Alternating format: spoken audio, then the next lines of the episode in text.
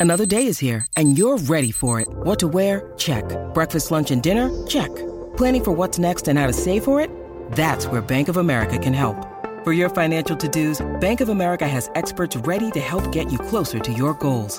Get started at one of our local financial centers or 24-7 in our mobile banking app. Find a location near you at bankofamerica.com slash talk to us. What would you like the power to do? Mobile banking requires downloading the app and is only available for select devices. Message and data rates may apply. Bank of America and a member FDIC.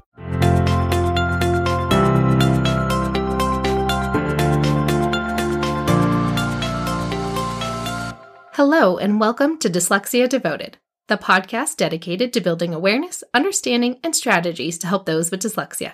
I'm your host, Lisa Parnello, dyslexia therapist and founder of Parnello Education Services.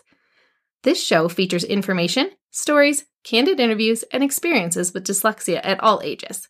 Join me as we dive into today's episode of Dyslexia Devoted.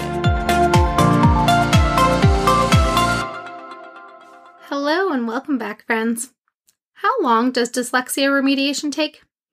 Episode 4 about how remediation works was such a hit that I'm actually changing up the topic of today's show to continue that conversation. Welcome to episode 6 of Dyslexia Devoted, where we will be discussing different factors involved in determining how long remediation will take. The topics of today's episode include what factors we need to consider, how instruction is being provided, and who is providing the instruction. Before we get into the episode, I wanted to thank you all for listening. I'm so excited to share that the podcast has just reached 100 downloads and it's just the first month. It would mean so much to me if you could share it with friends and family. Take a screenshot of the episode and tag me at Parnello Education. On social media, you can find me on both Instagram and Facebook. Now, jumping into our episode. What factors do we need to consider when we're thinking about how long remediation is going to take? Getting started with dyslexia remediation is an amazing first step but it's not an instant fix. If a student is three to five years behind grade level, it'll generally take at least two years to catch them back up, often a little bit more. Students need to start all the way back at the beginning and build up that solid foundation, and that takes time. It is a critical step, but it's not always visible. We have to remember that the students have to go all the way back to learning the sounds accurately because sometimes students with dyslexia don't even know their sounds properly, but they just cope and hide it by mimicking what somebody else says or by repeating things that they have memorized. And so we have to build up that strong foundation back at the beginning. And students are so used to guessing words that that takes a long time to break that habit and build up their skill set. Also, students with dyslexia struggle with phonemic awareness and struggle to hear the sounds within the words and separate them into isolation so that they can sound them out also for spelling as well. All of these things take time, and you especially can't notice when you're comparing it to their grade level work. So it's important to ask what the student is now able to do compared to what they can do when they started remediation, not comparing them to grade level. It is also really important to remember dyslexia remediation is not correlated to grade level. So if you ask the remediation teacher, what grade level are they reading at now? They may not be able to give you a clear answer. Dyslexia remediation works because it doesn't go by grade level, it goes by skill level. What skill does that child have now that they didn't before?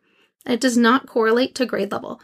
The program I use has 12 steps in it, but none of them correlate to grade levels. They are each dependent on what skill the student is working on and building up those skills as they are being remediated.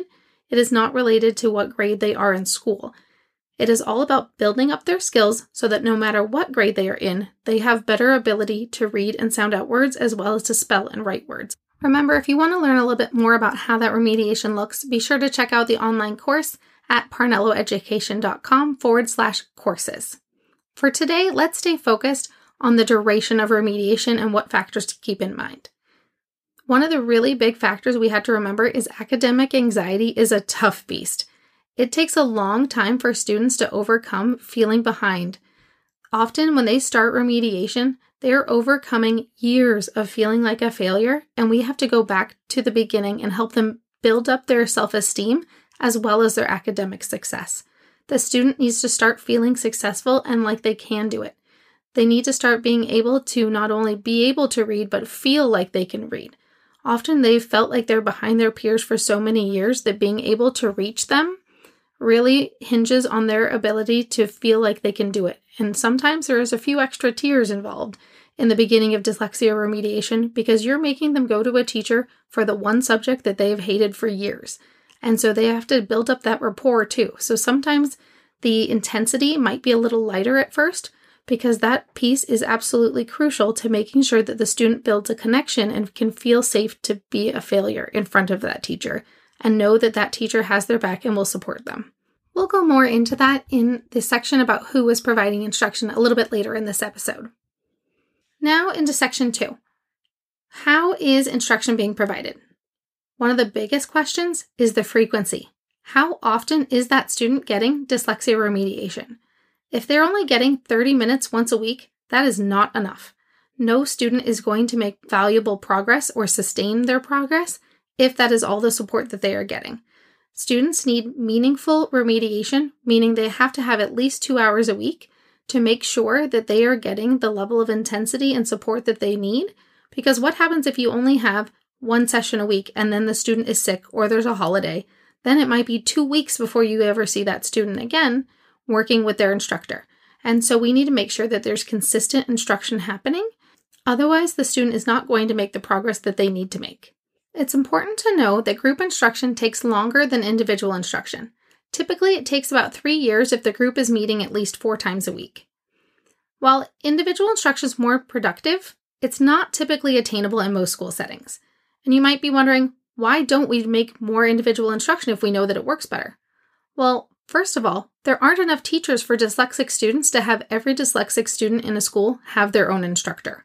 We also have to remember there aren't enough hours in the day we can't take away some of the critical elements of a student's school day, such as recess, lunch, and fun classes like art and music and PE, where students with dyslexia tend to thrive.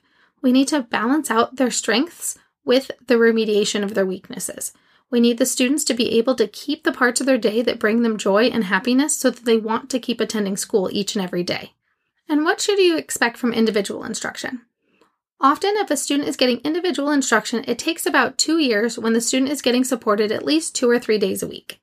Individual instruction has many factors, though. If a student is only a little bit behind, or if a student only has very mild dyslexia and just needs a little bit of a nudge in the right direction of the way that sounds work together and how to sound out words, sometimes they might be able to get remediated in just a few months, but that is pretty rare.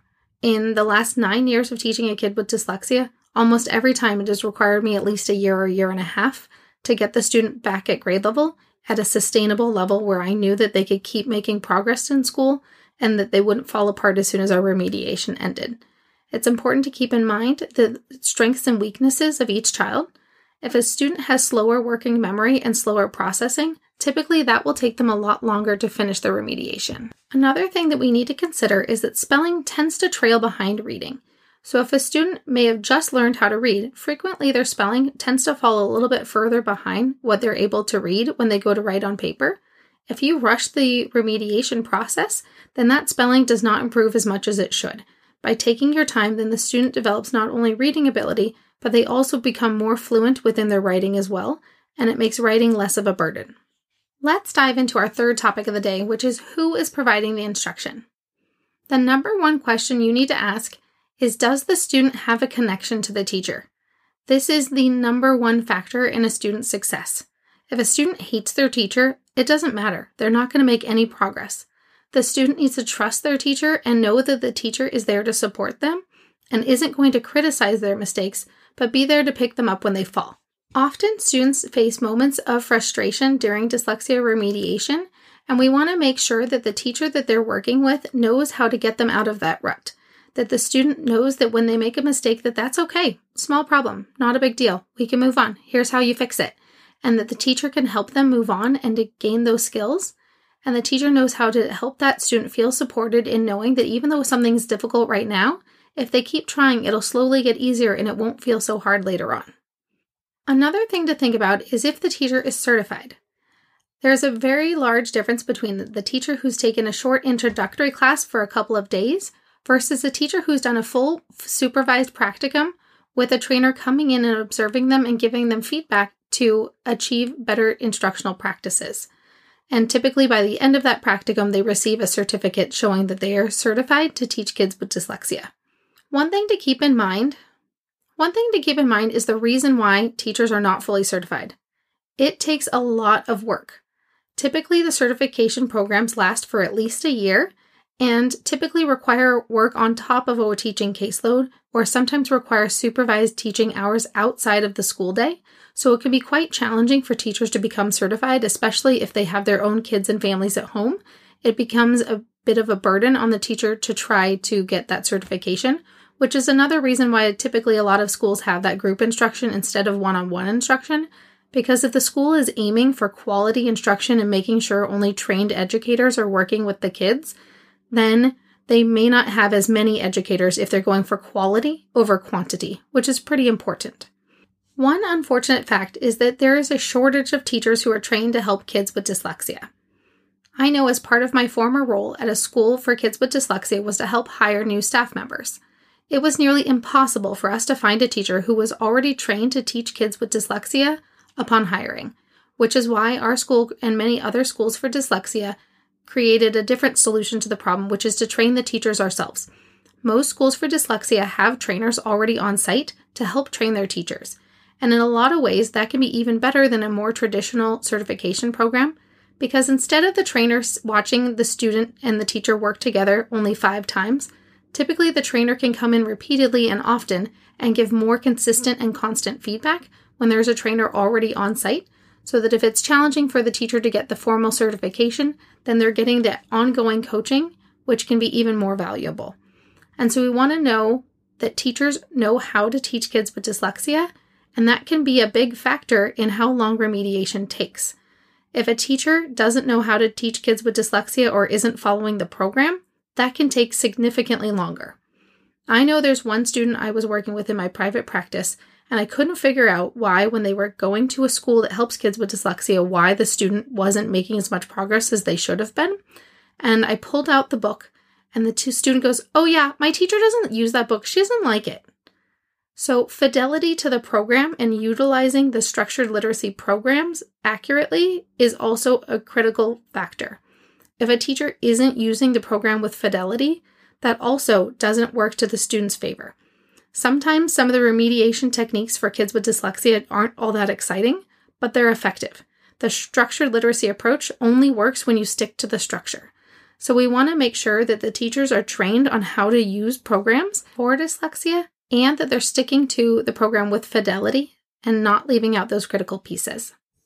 On the flip side, while we want a teacher to follow the structured program, we also want to make sure it's not just a scripted plan. We want student centered instruction that is dynamic and meets the need of the individual child. I know one of the tutoring centers in my area gives an exact number of hours that it's going to take to finish remediation. I find myself dumbfounded as to how on earth that could happen. Even after a decade of teaching kids with dyslexia, I still don't know exactly how long it's going to take each student because each of my lessons is developed exactly for that student in mind. Some lessons we go quickly through because I know they just need a refresher, and other lessons, we might spend weeks on that topic because it's really challenging for the student and I want to make sure they understand it. A structured reading program builds upon itself. So if you go too quickly through something that's challenging, then they lose that foundation they need for future concepts that are built upon that skill. Anywhere that tells you an exact number of hours for remediation makes me question that they're following too much of a script. They have an exact number of lessons that they plan on teaching, which means they are following a script not meeting the needs of an individual child. It means that they are meeting the needs of their program following a very specific script. And we don't want that. We want a student who's getting instruction that's meeting their individual needs to make them reach long term success. Now, let's recap our show for today. We know that every kid is different. It's going to take a different amount of time, and there's many factors to consider. So I hope you take in mind some of the things we talked about today, including the differences between individual instruction and group instruction, and knowing how that instruction is being provided. How frequently is the student meeting with their instructor? If it's only once a week, they're not going to be making nearly as much progress as if they meet two or three days a week. If a student is working with a certified instructor or an instructor who's receiving ongoing instructional coaching to help kids with dyslexia, the students are going to have much more success long term if they have a teacher who's well trained or has somebody to support them when they're reaching struggling points in their instruction and they need some feedback of better ideas to better reach the students. All right, that wraps up today's episode. Now, before you log off, make sure to take a screenshot of your favorite episode and tag Parnello Education on Facebook or Instagram to help keep spreading the word about dyslexia. Thanks. See you next time. Thanks for listening to today's episode of Dyslexia Devoted. Join us for our next episode by subscribing to this podcast as we devote each episode to different aspects of dyslexia. See you next time.